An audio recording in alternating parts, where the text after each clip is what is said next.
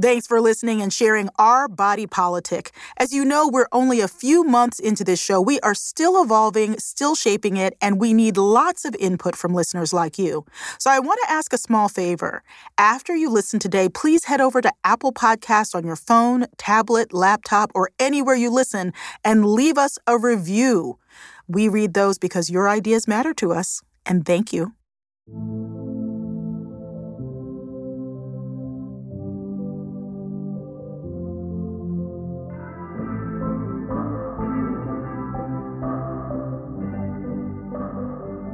Is Our Body Politic. I'm the creator and host, Farai Chideya.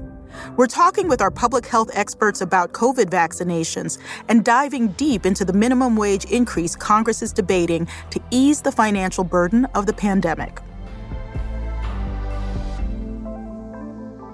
The Biden Harris administration is grappling with how different members of the Democratic Party are staking out positions on a proposed increase to the minimum wage and on student loan forgiveness. Senator Elizabeth Warren has been a key voice advocating for policies that benefit lower and middle income Americans. She tells us how her positions are informed by her own experience growing up and how that compares with the struggles of working families now. Senator Warren, it is so great to have you with us. Oh, and I'm so glad to be here with you. So let's just jump right in with a bit of family history. You have uh, talked about your early life as being on quote the ragged edge of the middle class and you were the first in your family to graduate from college i understand. What do you mean by the ragged edge of the middle class? You know we were one of those families that so wanted to be middle class wanted to see ourselves as middle class.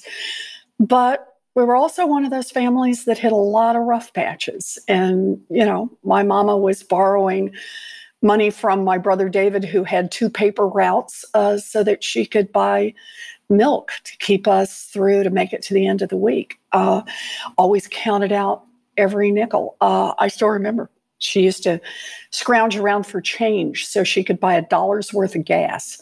It was a family that that worked hard, played by the rules, but we understood up close and personal that isn't always enough to make it in America. Yeah, I certainly um, come from a background that is is very similar in a lot of ways, um, and there's a, an economist, Radhika Balakrishnan, who has talked about the idea: what is an economy for? So, if if she were posing you that question, what is an economy for? What would you say it is now, and what should it be? I, I say what an economy should be for is to build opportunity it's it's a chance. It's not it doesn't mean everybody's going to end up in exactly the same place but it is a chance that every child gets a chance that every person gets a chance. I think that's how we we ought to have an economy that works like that but we don't. And in fact it's not only that our economy works better for those at the top it's that that trend has been accelerating. You know, just going back, we were talking about family. After my daddy had a heart attack, my mom got a job at the Sears, minimum wage job answering phones. Minimum wage job kept us alive. Mm-hmm. But here's the deal when I was a little girl, a minimum wage job in America would support a family of three. It would cover the mortgage, the utilities, the food. We know this. Today, a minimum wage full time job in America will not keep a mama and a baby out of poverty. The idea that minimum wage was what got you, at least in the kind of onto the ragged edge of the middle class, uh uh-uh, uh, not anymore. Minimum wage, a mama and baby in poverty. Think of it another way. Uh, who is supporting someone right now to work minimum wage at Walmart or at Amazon or any place where they're asking people to work minimum wage? And the answer is a, a chunk of that is being supported by the taxpayers. In other words, Walmart or Amazon gets to pocket more profits. Mm. And the way they do it is they hire at minimum wage knowing that it won't support a family. And that in fact, the, the stories long circulated that Walmart actually, there were people who would just hand out uh, your application for SNAP benefits for food, uh, for Medicaid. All of those are paid for by the taxpayers. we up the minimum wage, and that means taxpayers pay less, families are more economically secure, and Walmart has to actually pay a wage that puts money in people's pockets enough that they can survive. Let's turn to the question of student loan forgiveness. Um, President Biden was in a CNN town hall where he was asked about um, forgiveness at a $50,000 uh, level. And he said directly, I will not make that happen. Um, what's your perspective on the issue and what you're championing? We've got 43 million Americans today who are shouldering about one and a half trillion dollars of student loan debt. These folks need relief. Um, about 40% of them don't have a college diploma. These are folks who tried, and God bless them. But life happens. You know, they had babies, somebody got sick, they lost a job, the commute was too hard, um, and they weren't able to finish. So they're trying to manage a student loan payment on what a high school graduate makes. And for people of color, for African Americans, the student loan debt problem is even worse. Uh, Black students have to borrow more money to go to school, borrow more money while they're in school, and have a harder time paying it when they get out of school. Same thing is also true for Latinx students. This is a racial justice issue, it is an economic justice issue, and it's a get our economy going issue because all of these young people who are struggling with student loan debt, that's money that they could put back into the economy. It's money they could use to buy homes, it's money they could use to start small businesses. This is a win win win if we cancel out $50,000 of student loan debt. You mentioned that this is a racial justice issue, and uh, Heather McGhee, the, the author of The Sum of Us, is, is going to come on our show at a later date. And she's essentially made an argument that basically, um, when white Americans benefit from government policy, it's a lot easier to get past than when a multiracial group of Americans do it. So you had, um, you know, a lot more support for educational costs when it was a much larger proportion of white Americans getting educated. Do you believe that race plays into the math in that way over educational debt? Look, I, the data are just unmistakable here. Race has played into every system in America in education, uh, in housing, in uh, wealth, in criminal justice what's so important right now on student loan debt is that the president of the United States, by himself, not, you know, let's get people in Congress and so on, by himself, with the stroke of a pen, could close the black white wealth gap among those with student loan debt by 25 points. Mm. That would just be historic. And you know for my my last question i just want to ask about where we go from here in terms of the responsibility of the finance sector. Um, you propose the creation of the consumer financial protection bureau. How do you view the role of something like uh, consumer protection and scrutiny of the financial industry as we hopefully one day exit the pandemic. There are a lot of people whose lives have been completely upended. There's been innumerable changes to how we work, where we work, um, and the entire structure of the labor economy. Um, what do you want to see happen in terms of giving people a shot at emerging from this hole? Oh, that is a really terrific question to be looking ahead on this. Look, we're going to need multiple parts here. We're going to need a strong consumer agency so people aren't getting cheated as we come out of this on their various uh, financial products. We're also going to need to put some real money in so that when uh, the moratorium on foreclosures and evictions is lifted, people aren't just smacked with thousands, tens of thousands of dollars in past due rent or past due mortgage payments. Um, and the third part we've got to do is we've got to keep the focus on working families. You know, this recovery is, is often described as K shaped, meaning half the recovered, like the top half of the K, the billionaires have done great. The 660 billionaires in America have made over a trillion dollars in additional profits over the last year. But the bottom half of the K, the one that slopes down, working families all across this nation, best estimate is unemployment rates are at about 20%. People are truly suffering, and it's going to get worse.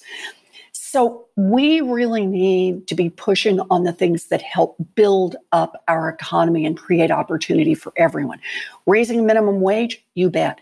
Universal child care so that mamas and daddies can go back to work and have childcare, good childcare, paid for, universal pre K.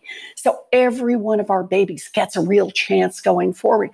Universal technical school, two year college, four year college, so that after President Biden cancels student loan debt, we don't just mire another generation in student loan debt. We need to keep our focus on opportunity, opportunity for working families, opportunity, not just for a handful at the top, but opportunity for everyone. Senator, thank you so much for joining us. Thank you for having me.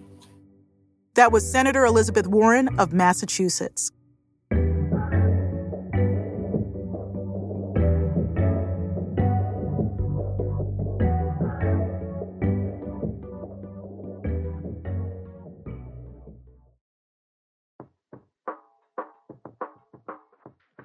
Like you, we've got plenty of questions about what's happening with the pandemic. And here is a big one Say that I get fully vaccinated, both shots. What can I start doing differently, if anything? I put that question to Dr. Kavita Trivedi. She's an epidemiologist and our body politic contributor. First off, Dr. Trivedi pointed out that the vaccines we have available now are extremely effective. When you are vaccinated, that fully protects you from hospitalization due to COVID, death due to COVID, and severe disease from COVID. If you are vaccinated and you want to interact with someone else who is vaccinated, we think that is probably completely safe because you both are not likely to transmit the virus in significant amounts to each other and therefore then have a poor outcome from the disease and you're protected. So we think two vaccinated people can interact in pre pandemic ways indoors without a mask, eating together, you know, those things we used to do uh, before. Still, no vaccine is perfect, and it's possible to get a mild or asymptomatic infection and pass it on to others who are not vaccinated, even if you've been vaccinated.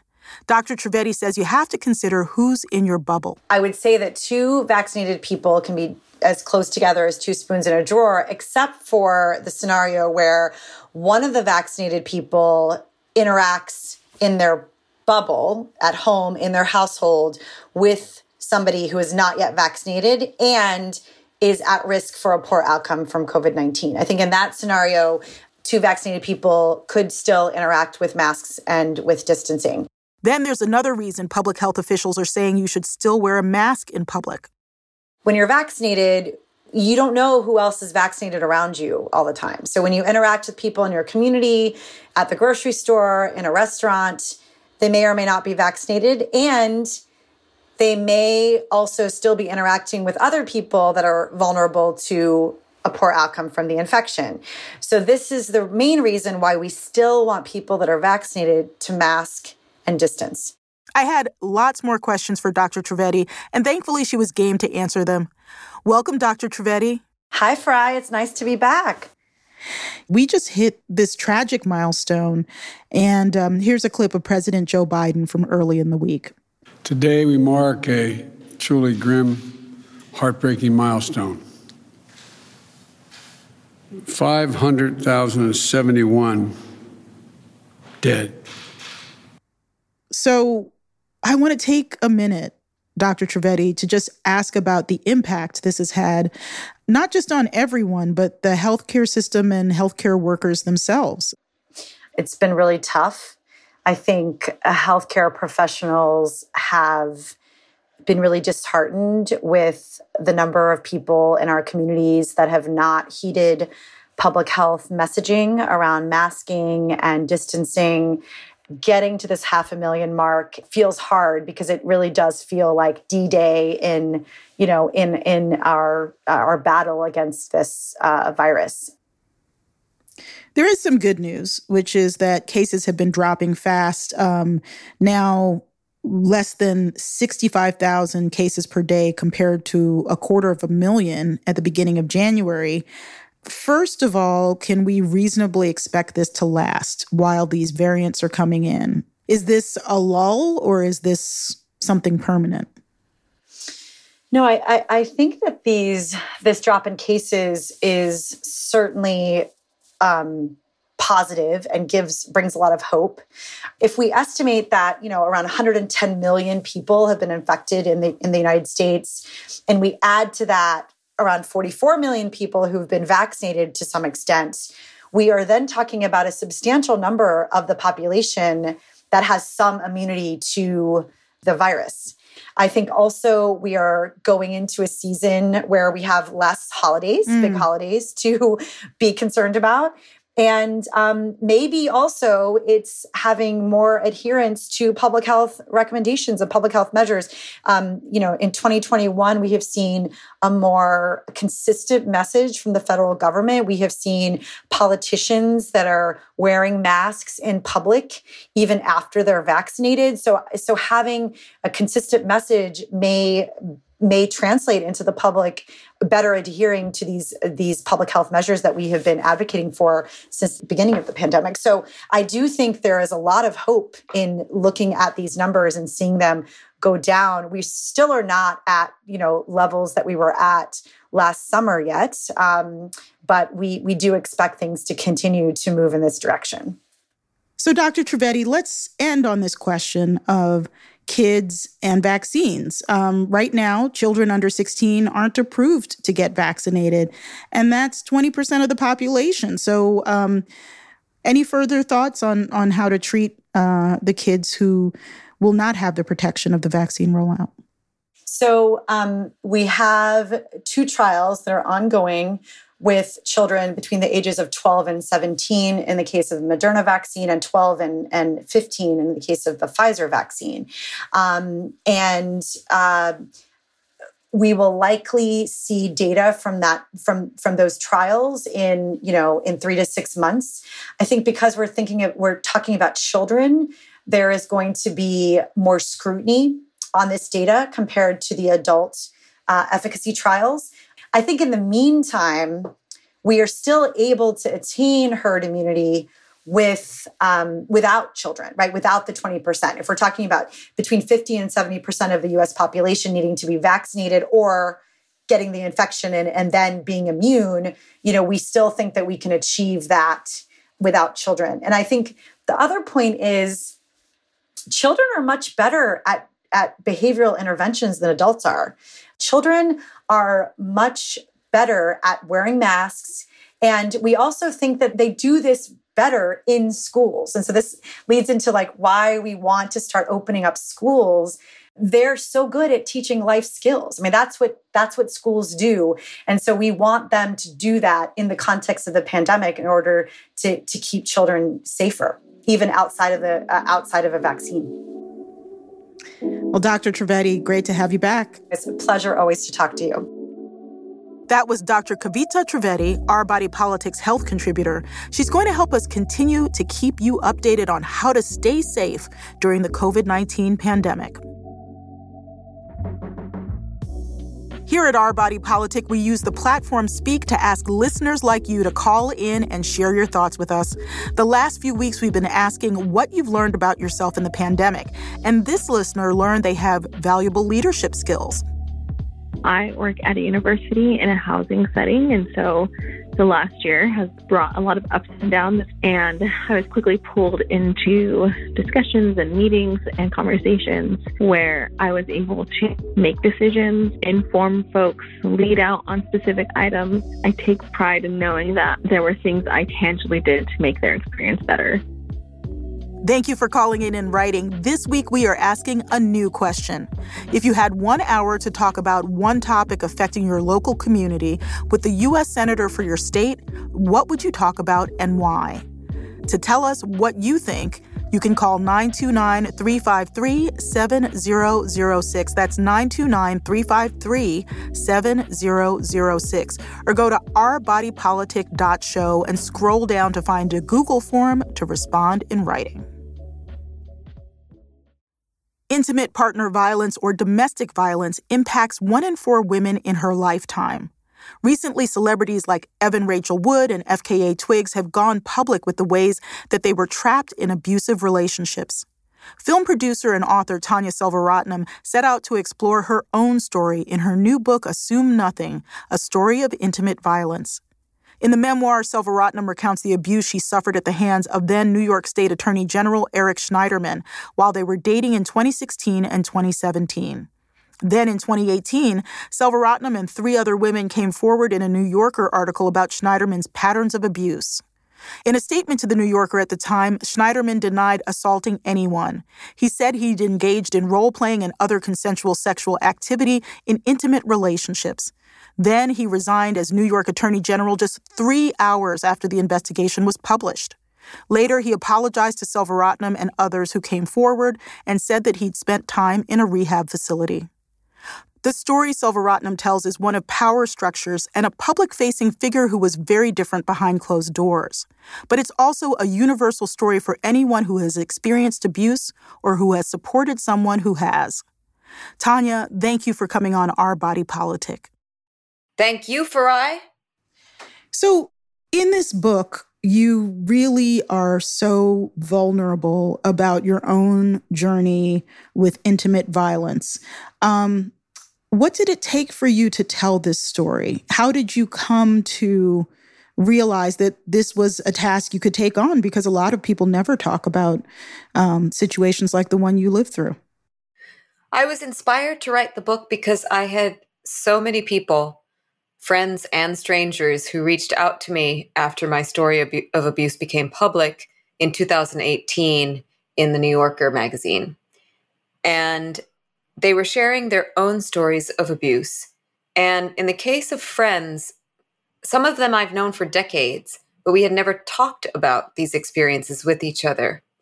And I wrote the book in part to take the shame and the stigma out of being a victim and a survivor. I also wrote my way out of the darkness. Mm. Well, we are both storytellers and we have known each other you know, for 30 years now. How do you make sense now from the vantage point of where you are of what you went through and, you know, um, you've talked about the insidious way that women end up in cycles of abuse?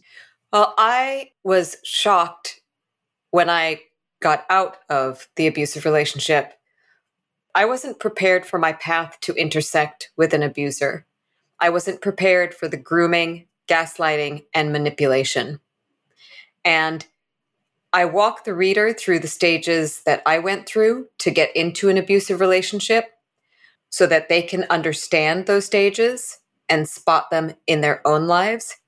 But it also helped me understand why I didn't leave. Mm-hmm. You know, victims are often asked, Why didn't you leave? and the people who ask them those questions are criticized. But for me, it was important to answer that question for myself so that I could excavate the fractures that I needed to heal. And those fractures go back to high school. You know, millions of people experience abuse before they turn 18. So, my hope is that high school students read this book. Let's go back into the hard parts and and then back out into the light. Um, you have a line here eric was so skilled at abusing me that i thought i was responsible for it. What do you mean by that line? When we first met which was in 2016 at the democratic national convention it started like a fairy tale. It felt too good to be true that this powerful charismatic man was paying a lot of attention to me, that we had overlapping interests. We both were uh, advocates of progressive causes. Uh, he was publicly known as a feminist. And we both had an interest in meditation and spirituality. So when he first slapped me, it happened in the flash of an eye. It felt like he was testing me. But then over time, the slaps got harder and were accompanied by demands in the sexual context.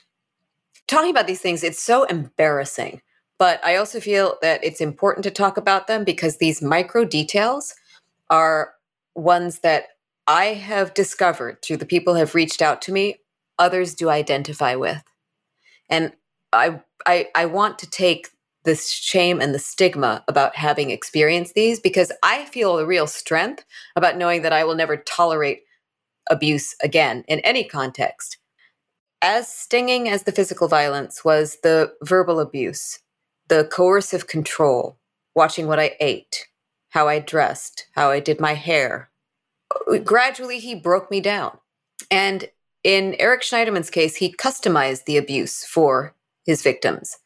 So I was the only dark skinned woman of the girlfriends who participated in the New Yorker story and of the women who reached out to me after the New Yorker story who had also been abused by him, and I was not aware of them before. I was the only one who was not white. And in the abuse he inflicted on me, he wanted me to call him master, and I was his slave. Mm. And he had fantasies about me being a brown girl that he found far away to bring back home. I mean, it, it was flat out racist. And that was equally shocking to me that, you know, he was a publicly facing a feminist and progressive, but private facing, he abused me.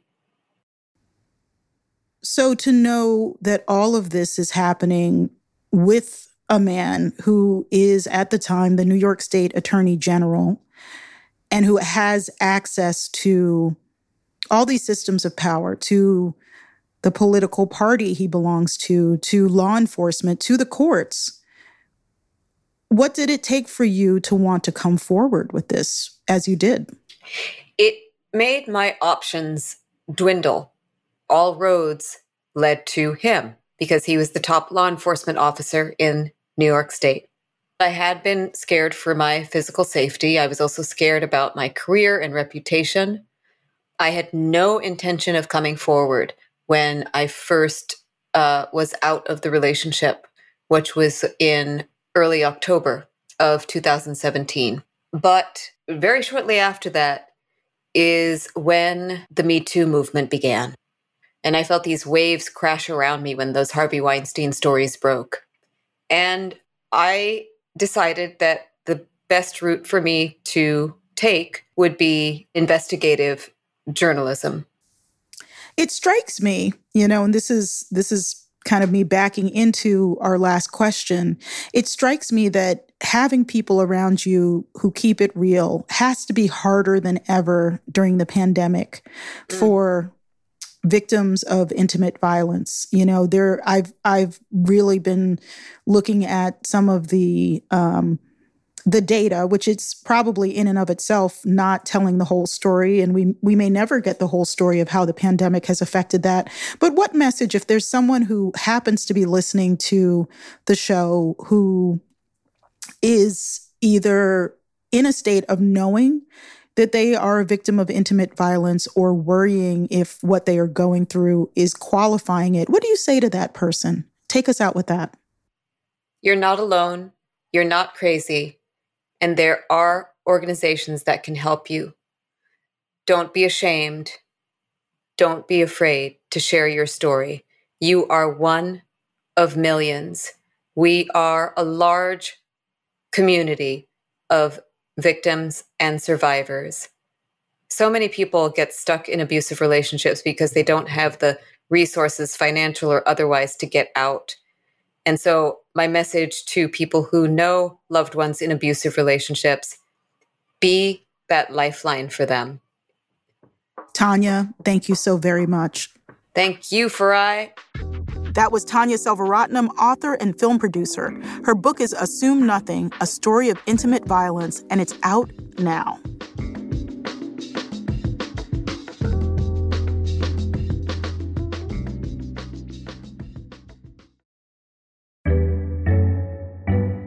Now it's time for Sippin' the Political Tea, our weekly roundtable that goes through all things politics and the news. This week, I'm joined by our Body Politic contributor, Errin Haines, editor at large at the 19th. Welcome, Aaron. Thanks, Farai. And we have got a special guest, Brittany Packnett Cunningham. Brittany is an educator, writer, organizer, a fellow at Harvard's Institute of Politics, and she's an MSNBC and NBC News contributor. She's also a fellow podcaster. She co hosted Pod Save the People for three years, and she now hosts this incredible news and justice podcast called Undistracted. You absolutely have to listen. You got a lot of credentials, Brittany. Welcome. Oh, thank you for having me. I'm so glad to talk to y'all. All the jobs, all the hats. Brittany, let's first of all start by celebrating your most recent interview on Undistracted. The squad is big, y'all. It is the movement that ensured the decisive election of Joe Biden and Kamala Harris. Yeah. It is a movement that showed out twice in Georgia. Uh, so that, of course, is Representative Ayanna Pressley of Massachusetts. Brittany, tell us about it, and tell us uh, what else is on your mind.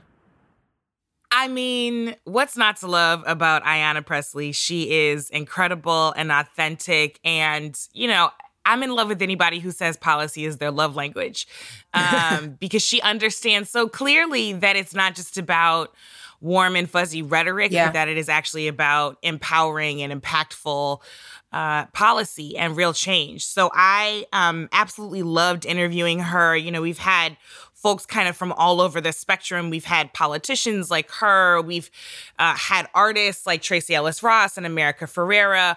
But our viewpoint is always to figure out how we build the largest army of undistracted people possible. We borrowed the name of the podcast from uh, Toni Morrison when she talked about the function of racism being to distract you, to keep you from doing your work. So, what will it look like, and what can we accomplish if we stay focused and keep doing our work? Um, so, really, that's what I'm obsessed with all the time. I'm trying to create a world where everybody can thrive, especially the most marginalized, especially Black girls like us. Um, and so I am I am obsessed with anything that stands in the way of that. I'm obsessed with eradicating it and I'm obsessed with building the systems and institutions and spaces that allow us to thrive. Well, Brittany, you're absolutely in the right place because our body politic uh, is 100% in favor of every single thing that you were talking about. I know. The good stuff is happening here. exactly. Well, listen, what about you, Farai? What's on your mind? You know, I've been thinking a lot about the relationship of white Americans to this moment in history, meaning right now, I really feel like it's a save your own life moment for white America. I don't think a lot of white Americans have realized how much anti Black racism leads to domestic terrorism and leads to declines in the economy. So, uh, you know, for example, in the news industry, there's a lot of threat signaling about the threat of blackness, but we don't think about the ways in which anti blackness is a much bigger and deeper threat. So that's what's on my mind. Well, listen, I, I got to tell you guys, in terms of what I've been thinking about uh, this week, uh, we hit the unfortunate and very grim and very terrible milestone of, of half a million Americans uh, who have perished uh, in the almost year uh, since this pandemic first hit uh, our country. And, you know, while that um, certainly was a difficult day, I think, for our country. It was a day that was marked by uh, the new president, the new vice president.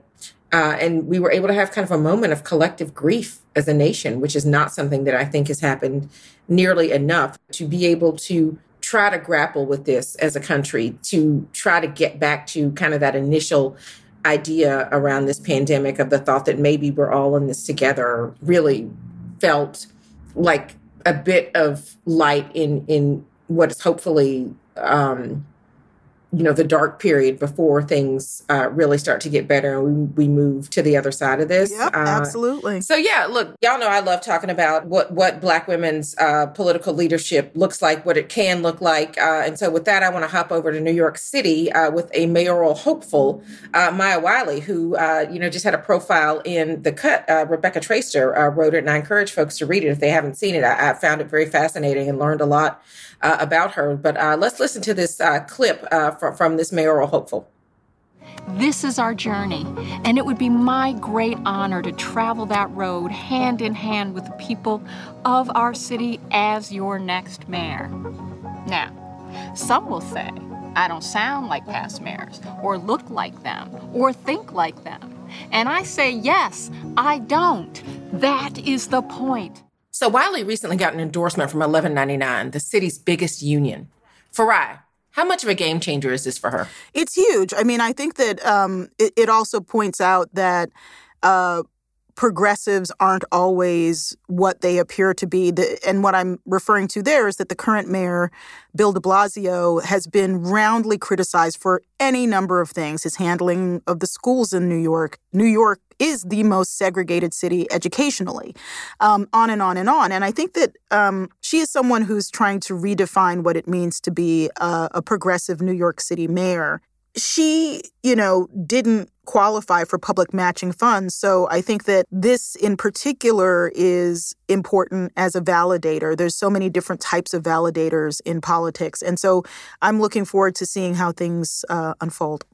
Yeah, I think you make a really good point about the matching funds because, you know, at the 19th, we, we certainly talk a lot about electability, right? And like what makes somebody electable. And as far as we're concerned, it's electing somebody is what makes them electable. Like that's the criteria, right? But but we know the the kind of barriers and hurdles that, that Black women, uh, you know, seeking public office in particular, uh, can face in terms of fundraising to get that early support to be viable, right? And and we and that that field of folks who is looking to be the next mayor of New York is already uh, beginning to get um, to get quite crowded. But um, you know, it, it is remarkable to me to think about in 2021 that that uh, New York City, uh, you know, one of one of the iconic uh, cities of, of, this country has never had a black woman mayor. You know, maybe uh, she's the one to do it. I don't know, but I'm certainly uh, very interested to to see what happens in that contest. So. Uh, I want to turn now uh, to a topic we've been, you know, we've been talking about here uh, at, at, Our Body Politic for the past few weeks, uh, and that is obviously the aftermath of the events of, of January 6th and the uh, insurrection. So let's talk about the latest. Uh, authorities are saying that there was a wider conspiracy that led to the storming of the Capitol. more defendants have been added to the list of those already charged. Brittany, you talked about the investigations happening about this with Representative Ayanna Pressley on your podcast. Let's take a listen this is as much about accountability as it is prevention. Mm. Because Donald J. Trump needed to be not only held accountable, but barred from running for public office ever again. And so we also know that Donald J. Trump is not the only culpable person, that he had many accomplices who aided and abetted in the perpetuating of this big lie. Yeah. So, Brittany, what do you make of further investigations? Is it going to be enough to do the prevention that Representative Pressley talks about? I don't know if it's going to be enough, but that doesn't mean it's not necessary. You know, the past is is always prologue, and we are living the aftermath of what happened when there was no accountability all the way back to the Civil War. I mean, if Jefferson Davis, of all people, who literally created a seceded set of states to separate themselves from the formerly United States. If somebody like that does not even stand trial for treason, and why? Because, you know, people wanted to unify the country. It's a, v- a very familiar rhetoric. Um, if somebody like that can't stand trial for treason, if people like Confederate soldiers are all pardoned, if people like enslavers are uh, pardoned and able to retain their property, including the land that uh, they turned their formerly enslaved people into sharecroppers on, um, that it is impossible not only to hold them accountable, but to prevent the romanticizing of the atrocities that they performed. And we are living in the aftermath of that. We are living in the reality and experiencing the cost of that every single day. That is how you can see the Confederate flag reemerge as um, what some people think to be a legitimate symbol of heritage. That's how you see a reemergence in, you know, neo-white supremacy and neo-Nazism. That's how you, uh, you know, are, are able to see the creation of a Ku Klux Klan and later a Proud Boys, like and and later the election of a of a Donald J. Trump. So we know what it means to not hold folks accountable for their white supremacist fascism and pay for it down the road. And we have the chance right now to decide that that's not what we're going to do, that we're not going to repeat history like that. Um, unfortunately, the Senate did not do what needed to be done. Republicans in the Senate didn't do what needed to be done. But at the very least, naming the names and holding them accountable and naming all of the names and not just some, it has to be the way forward because anything less puts us at even greater risk uh, for a revisiting of the tragedies that we've we've experienced over the last four years. And I want to be really clear. I'm less worried about Donald Trump running for reelection than I am about a kinder, gentler, ready for prime time Donald Trump to run Preach. who may be a person of color, who may be a woman, who may be more palatable for modern audiences, but still holds all of the same dangerous views. And let's be clear, is more effective at turning those dangerous views into policy because they are not as polarizing, because they don't walk around with this much vitriol. If we can't even hold somebody like Trump accountable, what happens when we've got a friendlier Trump ready to run in 2024? Yeah. Yeah, and, and also why it's just so important to, to leave behind an honest and accurate record of what happened, not just on January 6th, right? But but but the climate that led up to January 6th and the climate that frankly we are still very much in as a country. I, I want to talk about uh, something that's happening this week in Orlando, and that is uh, CPAC, the Conservative Political Action Conference. And you know, I think you know we were wondering as as a you know political press corps, as a country, kind of what former President Donald Trump's, uh, you know, post presidency was going to look like. What kind of platforms was he going to to be on now that he, uh, you know, has obviously been deplatformed from from uh, Twitter. Uh, but Donald Trump will be. Uh, he was invited as the main speaker uh, at CPAC. And so, Brittany, I'm wondering what you make of, of their continued focus on the baseless claim that the 2020 elections were stolen. I mean, the theme of this conference is America uncanceled. and how should the media be covering this? I mean, this is this is par for the course. And what I found fascinating is the people who are determined to I think there's a hashtag reclaim the GOP as if they have not always been the party of make America great again. um, as if that was not Ronald Reagan's slogan before it was Donald Trump's slogan. Absolutely. Yeah. Um, and so I, I think it's going to be up to the public and most certainly the media to make sure that these hairs are not falsely split. The the supposed stealing of the election not only reeks of desperation, but it is cover for what is happening in state legislatures all around the country. Yeah. Because now that you know, your home state of Georgia, Errin, has been, uh, you know, I won't say flipped blue. I will say um, fought to be blue. Yeah. State lawmakers, state GOP lawmakers are proposing an unprecedented amount of new voter suppression bills. So they are doing every single thing they can to make sure that their state is not the next Georgia. And in order to do that, they have to create the um, the perception that the election was stolen, and therefore all of these state bills are to protect against any further theft of the election. The media should be focusing on the very clear fact that voter fraud is not real, but voter suppression is very real. And if that is not leading all of your coverage of the GOP, if that is not leading all of your coverage of the, the midterms, you're doing it wrong. Let me just drop something in, which is we have to also understand that there is an active disinformation campaign to discredit what a multiracial democracy is and yeah. we in the media have not done a good job of being a force for good in that sense. And so there would not be the level of widespread discussion about, you know, a putatively stolen election, which was not stolen at all, unless we or at least some of us in the media were complicit. Yeah. And frankly, as somebody who is a Georgia native who has seen folks arguing for, you know, a need to protect, uh, you know, voter integrity as as a solution in search of a problem. You know, I think folks who understand the, the racial history of politics in this country are better equipped to talk about that and to talk about what 21st century voter suppression uh, looks like, and and and it must be called out. Uh, just to Brittany's point, each and every time uh, that it is surfacing, wherever it is, it is doing that.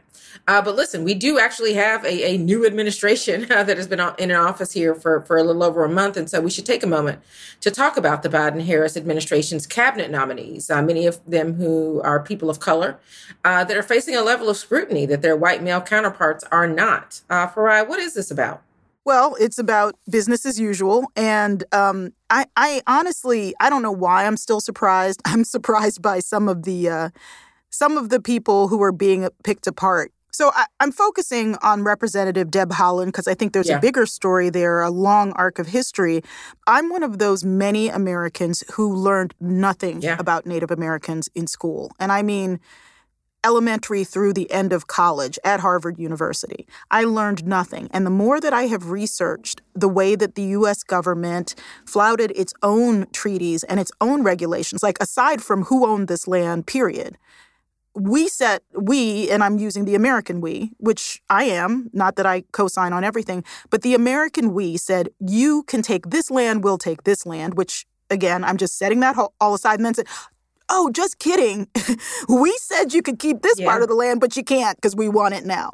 And that's what is driving the fear mm. of Representative Deb Haaland. It's like there's this deep fear of revenge, fear that I think that a lot of you know, policy is driven by this fear of black revenge for slavery and Native American revenge for genocide. It's like we just want to live our lives. Right. Brittany, uh, do you have anything to add? What is telling here uh, that I that I want to tease out more is something that Farai mentioned about the assumed revenge play.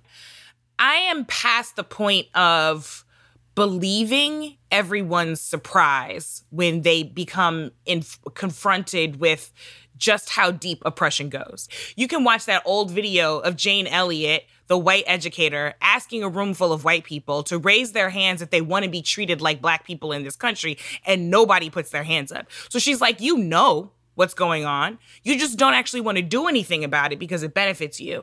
And if if folks know the incredibly oppressive systems and structures that have continued to exist and continue to actively and materially harm the very people who represent communities who are are, are now uh, going up for these cabinet positions, then they're absolutely um, consciously and subconsciously going to be worried that suddenly policymakers are going to be in positions of power um, and they're going to make policy that doesn't include them.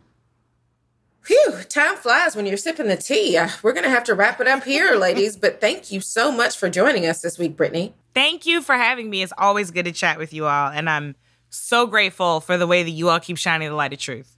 We'll keep it up over there at Undistracted too. Uh, it was nice to chat with you as always, Farai. Oh, it was great. I think the three of us should run for co-president. Same. Thanks, Errin. All right, take care, y'all. That was Errin Haines, editor at large at the 19th, and also our special guest, Brittany Packnett Cunningham, who is all the things. She is an MSNBC and NBC News contributor and runs the incredible podcast you must check out, Undistracted. Thank you so much for joining us on Our Body Politic. We're on the air each week and everywhere you listen to podcasts. Our Body Politic is produced by Lantigua Williams & Co. I'm the creator and host Farai Chideya. Juleyka Lantigua Williams is executive producer. Paulina Velasco is senior producer. Jen Chien is executive editor. Cedric Wilson is lead producer and mixed this episode. Original music by associate sound designer Kojin Tashiro. Our producer is Priscilla Alabi. Julie Zan is our talent consultant. Michelle Baker and Emily Daly are assistant producers. Production assistance from Mark Betancourt and Sarah McClure. Funding for Our Body Politic is provided by Craig Newmark Philanthropies and by the Jonathan Logan Family Foundation, empowering world changing work.